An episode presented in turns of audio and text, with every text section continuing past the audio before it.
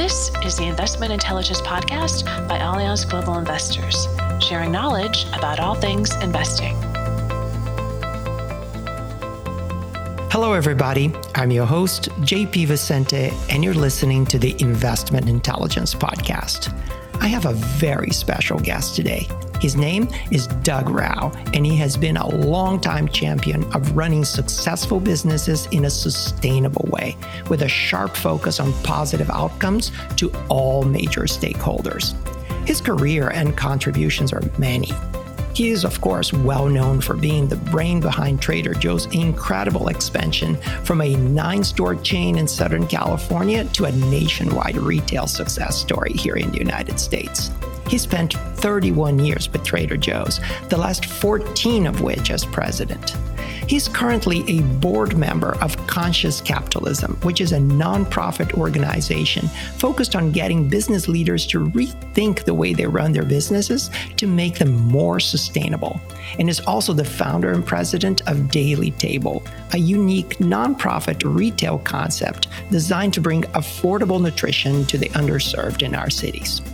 Now, Doug and I had an extensive conversation about the challenges we face today in terms of sustainability. We talked about rethinking capitalism, regenerative design, issues of morality in running businesses, and much more. We also talked extensively about what investors should look for in companies when they're considering investing sustainably. And a quick hint you've got to scratch deeper than just corporate social responsibility and sustainability reports. I am personally very passionate about sustainable investing, and I really enjoyed hearing Doug's insights and practical experience on this topic, and I am sure you enjoyed it as well. And since Doug does not work here at Allianz GI, my legal and compliance colleagues tell me that I need to let you all know that statements and opinions expressed by Doug Rauch do not reflect the views or opinions of Allianz Global Investors. So now, without any further ado, let's get right to it. Hi, Doug. Thanks for being here with us today. It's a, it's a real pleasure to have you on the show. And before we get started, please tell us who you are and what you do.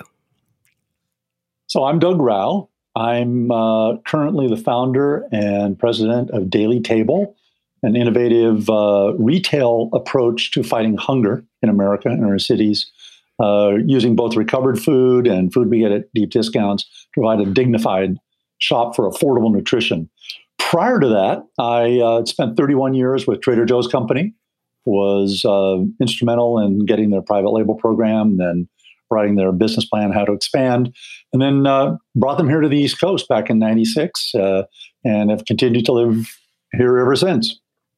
Thanks, Doug, and, and welcome to the podcast. I am so pleased to have you on the show.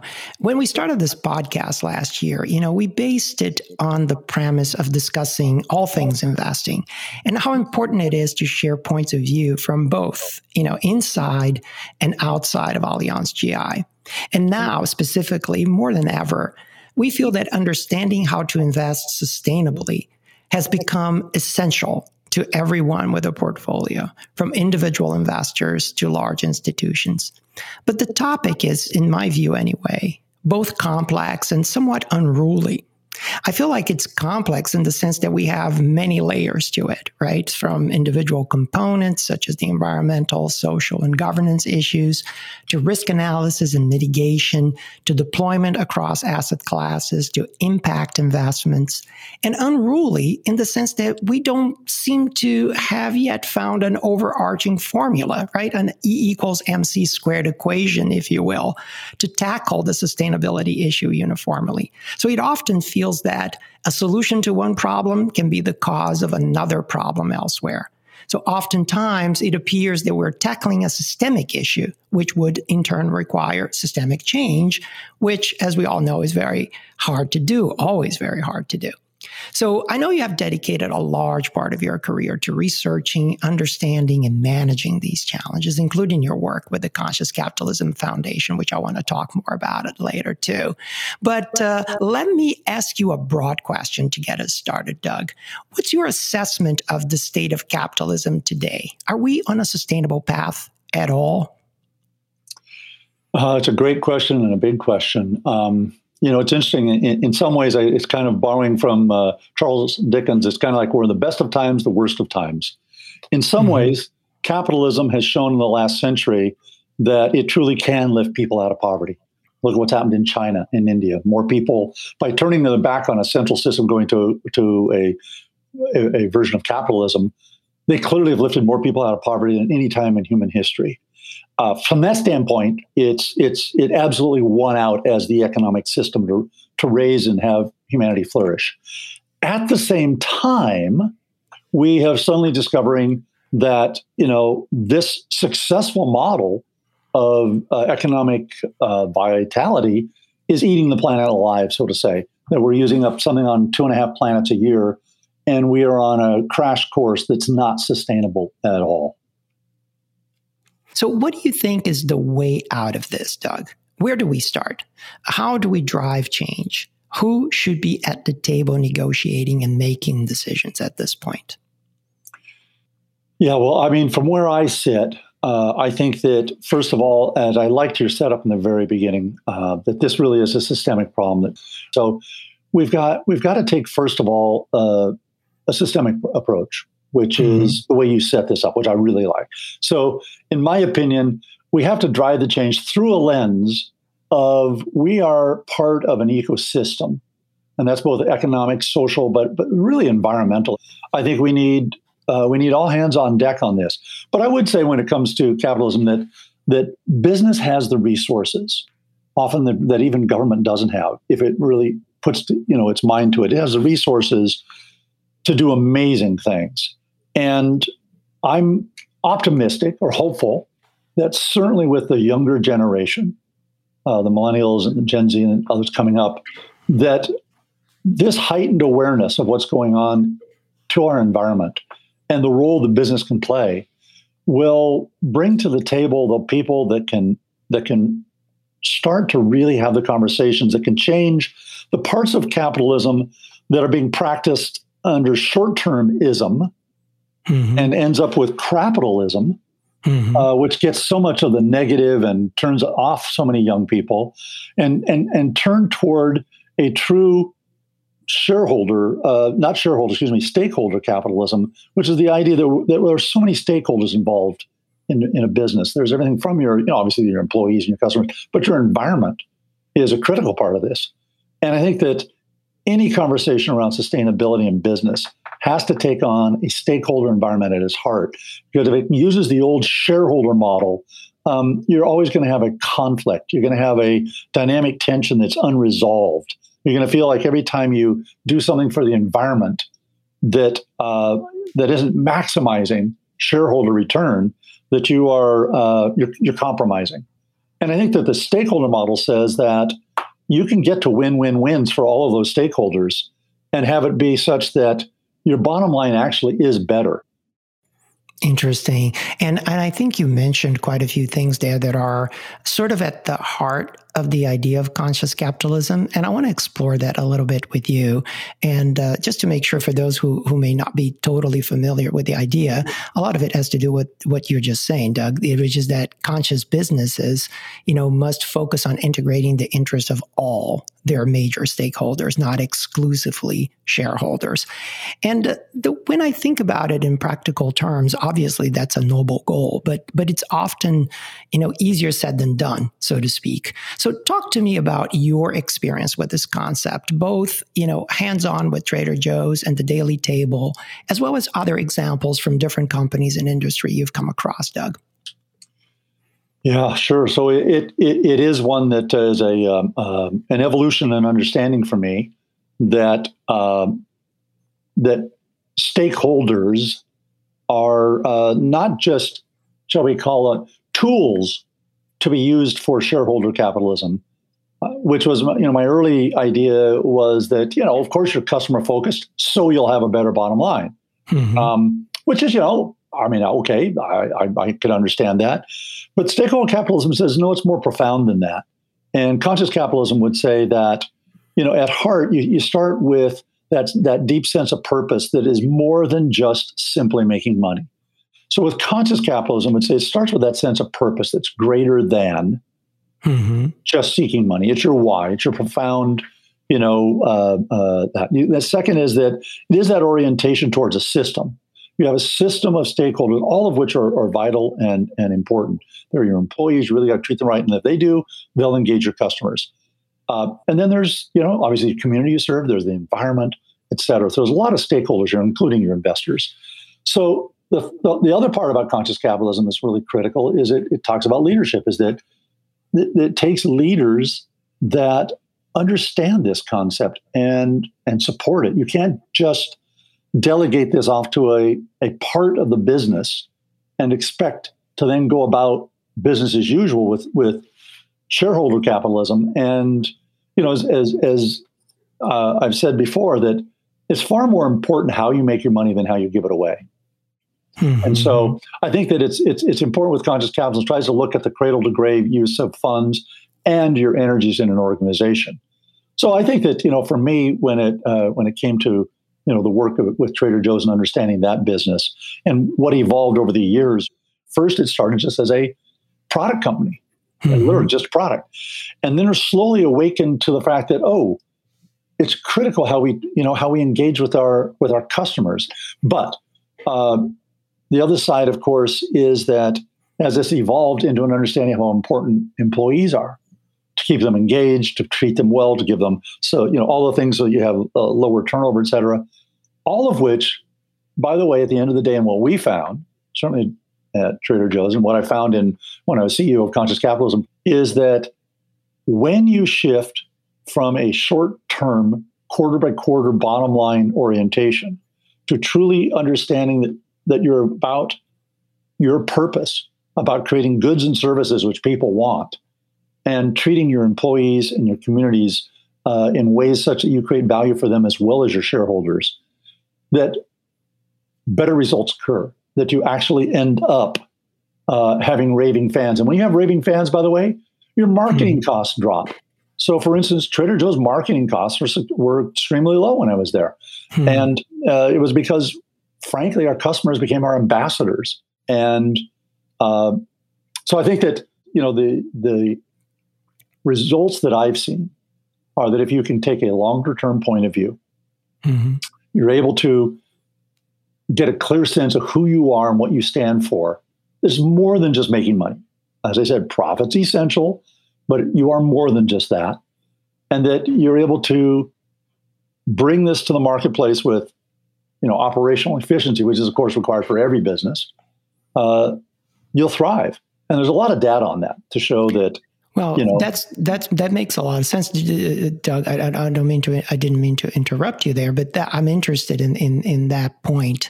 The data. Uh, how do I know that this conscious capitalist, uh, you know, business can or is outperforming? Uh, let's call it a shareholder value only business. Well, I think that uh, it's a great question if conscious capitalism doesn't outperform, then it will be a footnote in history. And so, if companies that are following this don't outperform over the long run, then I think that uh, the concept of conscious capitalism will will fail. And there's a there's a bunch of data that is out there. There's a group called Just Capital, and they do a lot of uh, reporting on companies that are sustainable regarding uh, rankings and how they go with people that have a sense of, of purpose.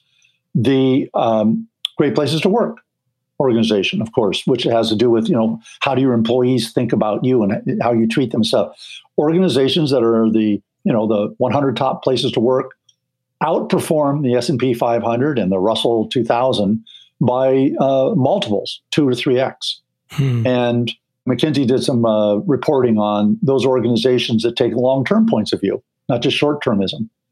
Not only find that they have greater market capitalization, they earn more money, et cetera, et cetera.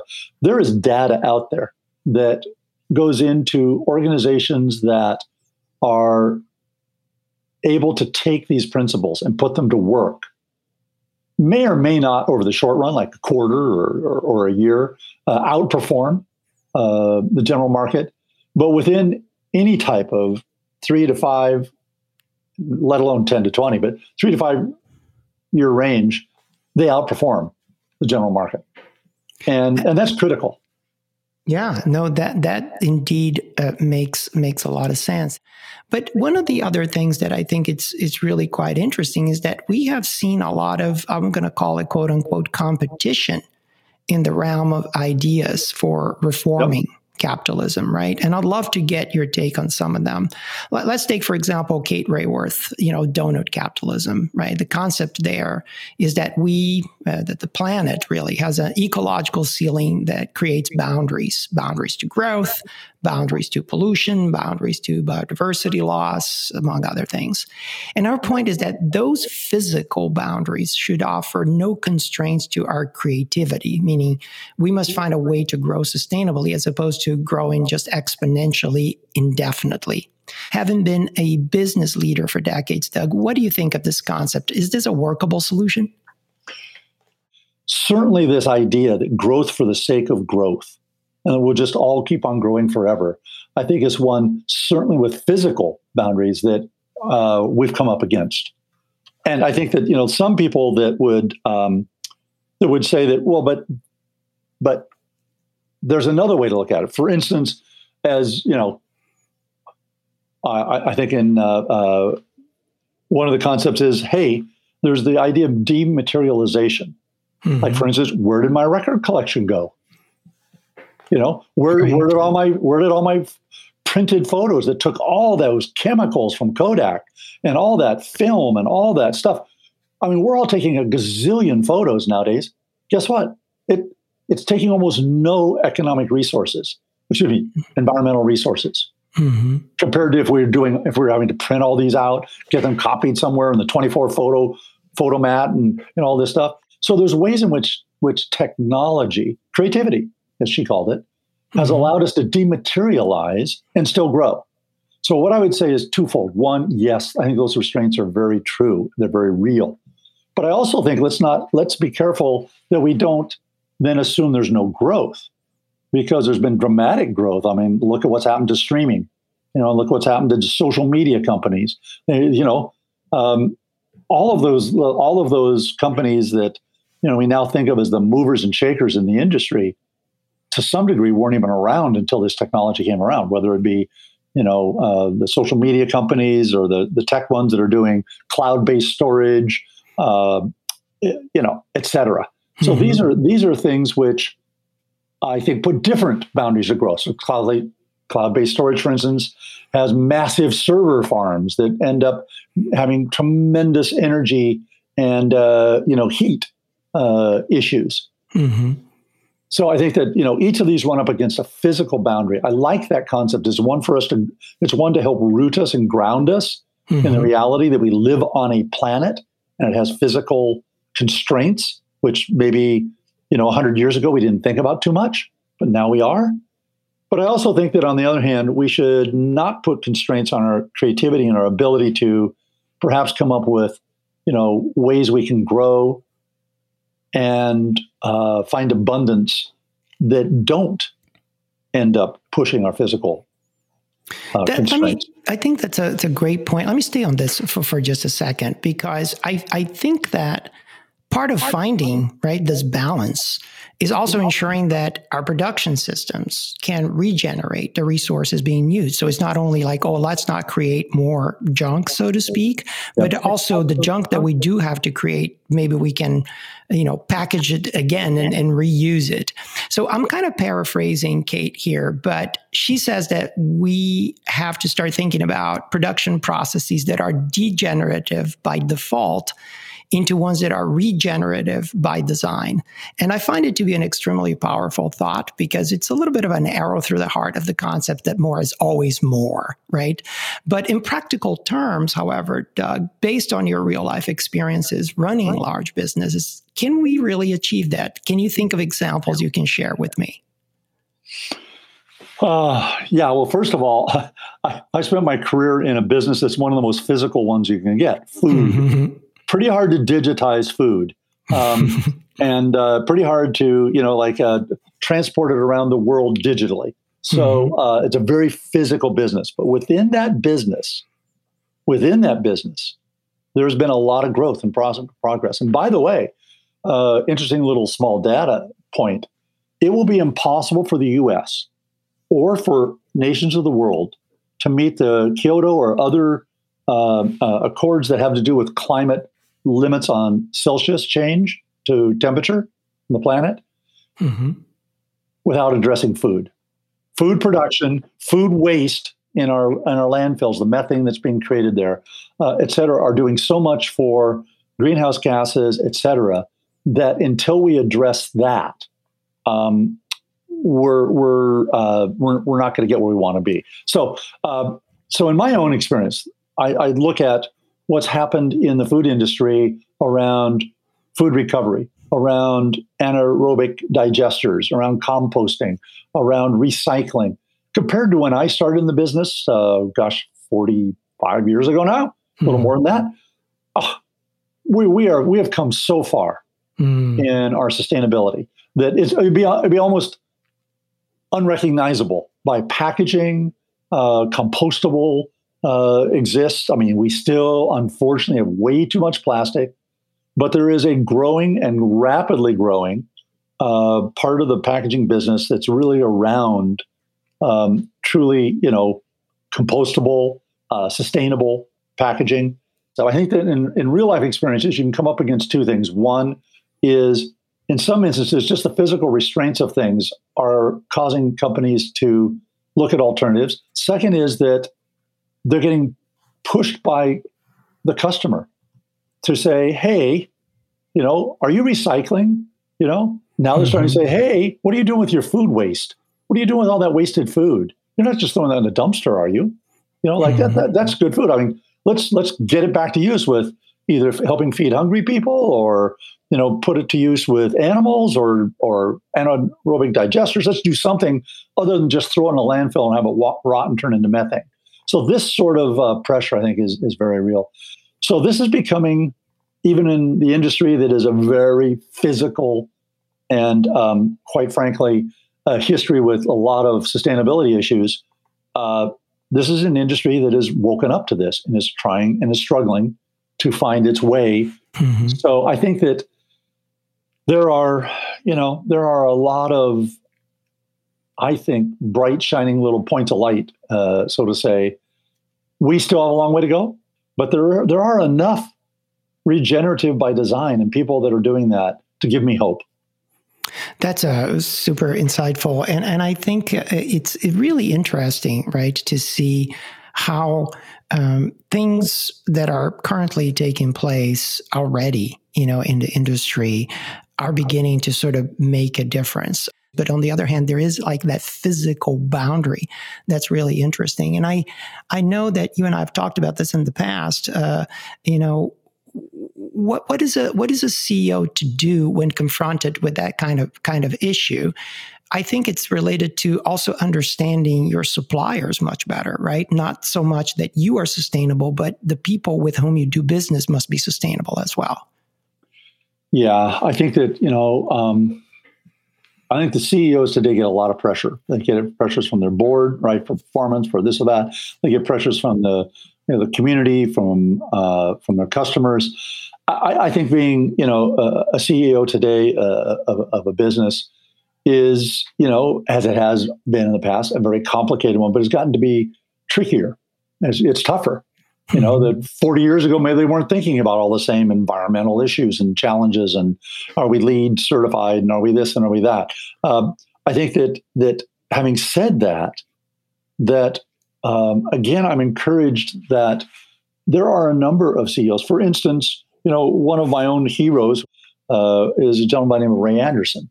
I don't know if you ever heard of Ray Anderson. He was uh, no. uh, the CEO of uh, Interface. Interface is one of the largest carpet companies in in the in, well in the United States, and they do modular carpeting for you know offices and everywhere else. Uh, and he started off just as a typical businessman, stepped into that role, had no interest in the ecology of it. Started then realizing that they were one of the highest polluting industries in the United States was carpet making. Hmm. I mean, they use so many chemicals and dyes and all the things to make auto weave and have the carpet stay up and do all this. And he decided that we are going to become a sustainable company. We're going to not only did he move the company to be not only a zero carbon, but a carbon positive hmm. company. They literally, the more you buy from them, the better off we are in a way. That took an industry that was, ah, you know, not known for its uh, sustainability and said, look, even this industry can become sustainable. You can become not only zero, but you get to positive uh, impact on the carbon footprint, which yeah. is pretty inspiring. So I, I, look at that as saying that there are CEOs that it usually is led by a, by someone that's a leader who says, you know, um, I woke up to I woke up to a problem. I have had an awakening. Hopefully, what we find is that there are enough people that are waking up to the fact that they want their grandkids to have a planet, you know, to live in that that will be healthy and flourishing. They want, you know, they they want to do right by their communities and and and you know their their employees and, and, and customers. And I think that, you know, getting on the path of sustainability in a manner that allows for you to still compete, because if you know the marketplace isn't going to pay you much for that. Uh, mm-hmm. There are mm-hmm. some companies, um, REI and Patagonia, that uh, have made obviously sustainability the heartbeat of their organization, and that you know they have found a large enough consumer base. There are enough customers that value that proposition that uh, they've thrived. I think that um, the power of the marketplace from the standpoint of the the customer is uh, probably of more influence than even the investing uh, space because that tends to follow where the customer wants to go, mm-hmm. um, and the money will follow the demand. Where there where there's demand, there will come supply. So I think that in this case, and um, you know, for instance, it was very interesting. Uh, you know, in, in, not that long ago when it came to carpets, we would have talked about not so much how it was produced from a sustainability, but you know, tell me about were the were the people paid fairly? Was there you know sort of uh, um, sweatshop hmm. sort of you know was a lot around clothing and carpets and just you know fabric and materials. There was a lot of concern 20 years ago, 15 years ago around sweatshops around the world, and um, and by the way, I think that's a very valid one. I think that no one likes to think that their uh, that their goods were produced under inhumane or, or you know, um, uh, uh, difficult circumstances using and abusing people. Hmm. I think we've simply broadened that now to then understand it's not just you know how they were produced, but also you know what's the impact, what's the footprint here, what's and, the and, what's the legacy of this product. Absolutely. And I think that brings another concept that I wanted to ask you about, which is the concept of morality and moral obligations to the discussion of capitalism and investing, because uh, that is a, an issue that relates exactly to what you're talking about. Because there's one thing about the contribution to um, a more sustainable environment. And there's also another one to a more sustainable society, if you will. And so Gene Sperling, who's worked in the Clinton and Obama administrations, and is currently the coordinator of the American Rescue Plan for President Biden, he wrote a book recently called Economic Dignity. And uh, it addresses some of these issues, quite frankly. He talks about creating a system that would close what he calls a quote unquote dignity gap so, how does this concept jive with conscious capitalism, for example, Doug? And if it if we were to see it through, what would it mean to investors and companies' bottom lines? I think that uh, any capitalism that isn't fundamentally and systemically tied to a high sense of uh, of morality or moral obligation is unmoored and um, ends up, as I mentioned earlier, uh, becomes capitalism or cronyism that I think that conscious capitalism attempt is to say that look, capitalism as an economic system is one of the most ingenious inventions of the human mind on how to create and exchange value. What we also need to remember is that it was designed by Adam Smith at a time when there was deep sense of uh, a, a, deep moral culture. In 1776, when he wrote Wealth of Nations, I mean, he was in a very religious England that it would have been unthinkable to have a Gordon Gekko uh, uh, live and talk about greed is good and that more is better by itself. You know, these these would be unthinkable things because he was so he was living in such an ocean of Christian morality that you know greed was one of the cardinal sins. And he I was think, a moral philosopher himself, wasn't he? And, and he was a moral philosopher, not an economist. And so, therefore, what's happened is that, particularly as we become more of a secular society, that uh, we see capitalism now shall we say, um, unhooked from a moral obligation or from a sense of morality. And I think that that's uh, something that conscious capitalism addresses and says, first of all, there are inherent things about capitalism that we think adds some sense of morality, such as voluntary exchange compared to some previous systems, et cetera. But we need to do much more. I think that to a large degree, we have been able to tell ourselves this myth that we can somehow rise without everyone rising, that we can we can succeed and flourish without others in our society succeeding or flourishing. And I, I, I hope that you know the events of the last year and and the last several years have helped drive home the point that we need everyone to feel that they're coming along. We need everyone to feel that they have hope, that there is a better future for them, and not just in America, by the way. But you know, we need to make sure that that there is hope in in the nations of the world we deal with, because we find out in those those nations when there's hopelessness economically, bad things happen. Also, we're just recognizing we got to bring everybody else along. We got to lift up and make sure that there is economic dignity, if uh, to use Gene uh, Sperling's phrase, which I like here, which is that everyone has a sense of hope. They have a, a future. They have an ability to have livable conditions through their efforts. And I think that capitalism uh, isn't going to be successful unless and until it truly allows for everyone to flourish. And it seems to me that uh, younger uh, investors or younger people, especially millennials, it looks like that issue you're just talking about is much more urgent among that cohort of the population.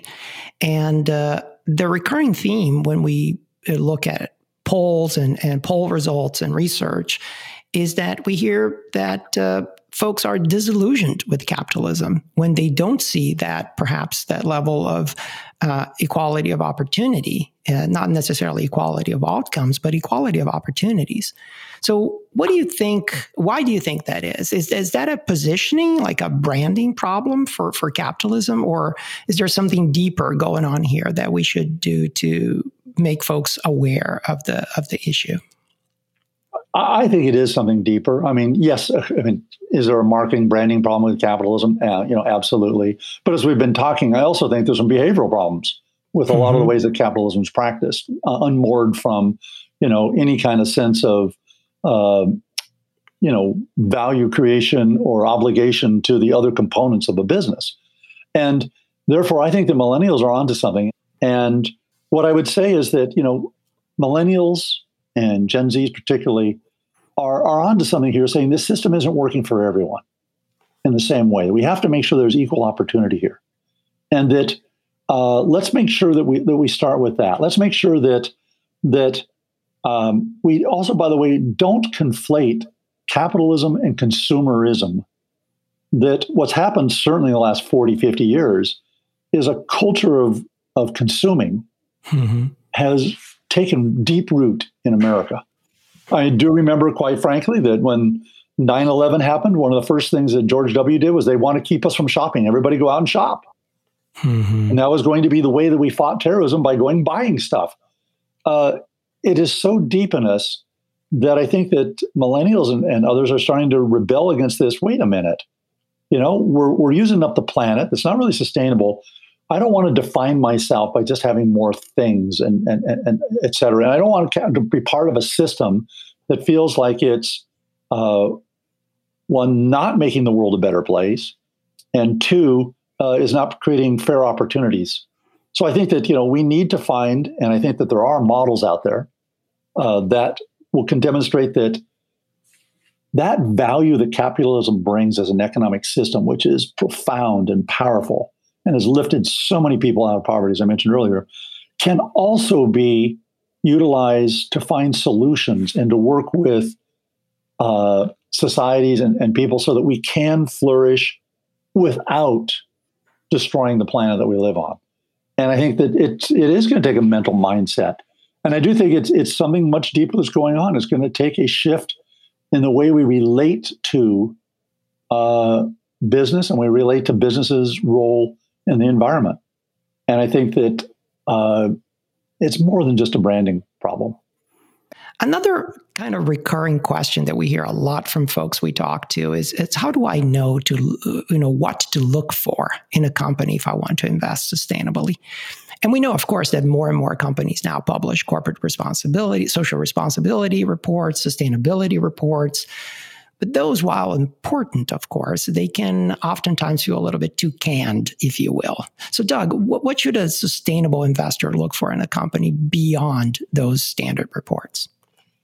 Yeah, well, first of all, so those standard reports, uh, and I think we're going to be seeing those those reports continue to grow and mature, and um, particularly as a market forms among uh, the investing community that says we want more robust reporting on this, I think we'll see it.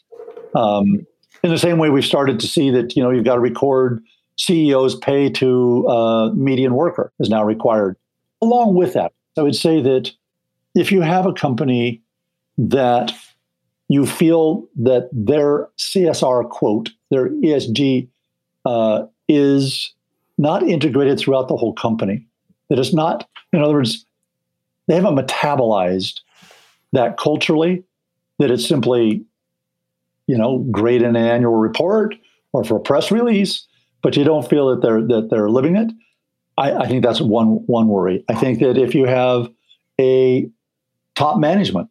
If you have the CEO who is not aligned with your vision of sustainability, I think that's problematic because you know it starts at the top. I, I think that the you know the other side is that, to me at least, it's also around uh, how they are relating with and how they score on the other things besides just the the standard sustainability issues. A company that's going to just simply focus on sustainability, but not provide a diverse or an equitable, you know, an inclusive environment, or is not scoring well on great places to work. You know, they're not treating their people well, they're not engaging well, or they are, um, you know, when you look at the various ways in which, and there's lots of reports on this, on how customers rate them you know how do how do they treat their customers mm-hmm. these to me are all parts of what makes for a really good sustainable company because sustainability here is of, of many types there's the ecological sustainability and then there's the type that says are they providing uh, sustainable living for their employees are they providing uh, their, their customers with an experience that uh, values them and, and, and what they and what they care about. The, you know, these are all intangibles. They're, they're ones which I think we're going to see reports start to focus on and start to look at. And there's some coming out that are that are still a little a little loose that I've seen. But I am I am myself personally very encouraged that we're one redefining uh, sustainable to be a little broader lens and to be more systemic. So simply, if you recover, if you re, you know that you're a uh, uh, uh, we recycle all of our you know materials doesn't make you a sustainable company anymore. You also got to go upscale to what are your supply chain doing. So you get all this product and you yourself are sustainable, but are you asking your suppliers? You know, what's your relationship with your supply chain? I think that's really critical. So I think hmm. it's it's important that that you look at a company that doesn't just four wall its sustainability, to themselves, but then looks at everywhere we touch. Are we helping our communities become more sustainable? Is our supply chain, are we helping them? Are they becoming more sustainable, uh, et cetera? Doug, let me also uh, ask you about sustainable finance because that's another part of the coin here. You know, we're going to need money to finance some of these changes that we're talking about here. And we've seen that total issuance of sustainable debt has increased quite dramatic, dramatically recently. Now it's surpassing, I believe, a trillion dollars for green, social, and sustainable uh, bonds. And um, although one trillion dollars looks like a lot of money, it's still sort of a drop in the ocean when compared to the total global outstanding debt of 280 plus trillion dollars. So, what are the trends that you're currently seeing in the sustainable finance space, and and what do you think? Um, uh, what do you think? They, how do you think they'll evolve going forward? Well, now we're going to enter into the realm of strictly opinion, since I am unburdened by facts uh, not having uh, spent my career in the finance industry. However, what I will say is certainly from the boards I sit on, certainly from the work I've done with the organizations in conscious capitalism, it is clear that there is a there is a wave building. What we're seeing is we are seeing a trend about people that are coming to recognize that you can't get to sustainability without investing. A lot of a lot of the things about sustainability are longer term a lot of sustainability issues, almost definitionally, require investments and require time. So I see sustainable finance, particularly if it's really smart money and not dumb money, uh, that it really is investing with a uh, longer term and with clear definitions on what sustainable is. I think that's it's, it's critical. Uh, I, I think that it's going to be something that I would think and I would hope we're going to see a lot more of. Thanks, Doug. This has been a lot of fun, a lot of food for thought. But before I let you go, we have a tradition here on the show. Every guest always shares with us a cultural recommendation. That could be a book that you're reading, a movie that you've watched, a place you visited, anything really that you found inspiring and that you're you would recommend to others. So one of the things I would really like to recommend is the documentary Seaspiracy which is a pretty chilling uh, state of the oceans today. I would uh, uh, ask for your uh, forgiveness to then have a second one, which is a, a, book I've been reading that's deeply researched. I like it a lot. It's called Fewer, Richer, Greener by Laurence Siegel. And it really is about the prospects for us as a people in an age of abundance and what we can do with our creativity and our technology, et cetera, to help us live a more sustainable way without feeling that you know we're doomed and that the future will be some myopic Blade Runner uh, future. That it really is a hopeful, optimistic view. So I like to balance those two points of view, ground myself in some realism, and then hopefully have uh, a an optimistic point of view, which I think is what conscious capitalism would provide. It's what uh, books like Fewer, Richer, Greener provide. I have a recommendation as well. Mine today is a new documentary called Breaking Boundaries, and it's available on one of the major streaming platforms. And it's the latest documentary from David Attenborough, and it's primarily bla- primarily based on the research done by Johan Rockström, uh, who's a Swedish academic who has a huge body of work on planetary boundaries. So we talked a lot about planetary boundaries here during our conversation, and although although it's a concept that has been around for some time, it's particularly useful to understanding the complexity and the interconnectedness of the issues that we're currently facing with sustainability. And with that, I'd like to thank you, Doug, once again so much for spending time with us today. And as always, thank you all so very much for listening. Stay safe, everybody. Thank you. It was a real pleasure to be here. Thank you very much for listening. A quick reminder that you can subscribe to the Investment Intelligence Podcast on Apple Podcasts, Spotify, or Google Podcasts. And if you enjoyed this episode, please rate us on your preferred podcast platform. It really makes a difference. Once again, thanks for listening. This podcast was recorded on June 15, 2021. Investing involves risk. The value of an investment and the income from it will fluctuate and investors may not get back the principal invested. Past performance is not indicative of future performance. This is a marketing communication. It is for informational purposes only. The information contained in this recording does not constitute investment advice or a recommendation to buy, sell, or hold any security, and shall not be deemed an offer to sell or a solicitation of an offer to buy any security. The views and opinions expressed herein, which are subject to change without notice, are those of the issuer or its affiliated companies at the time of publication. Certain data referenced are derived from various sources believed to be reliable, but the accuracy or completeness of the data is not guaranteed, and no liability is assumed for any direct or consequential losses arising from their use. The duplication, publication, extraction, or transmission of the contents, irrespective of the form, is not permitted. This recording has not been reviewed by any regulatory authorities. In mainland China, it is used only as supporting material to the offshore investment products offered by commercial banks under the Qualified Domestic Institutional Investor Scheme pursuant to applicable rules and regulations. This recording is being distributed by Allianz Global Investors and its affiliates. For a complete list of affiliated entities, please visit allianzgi.com.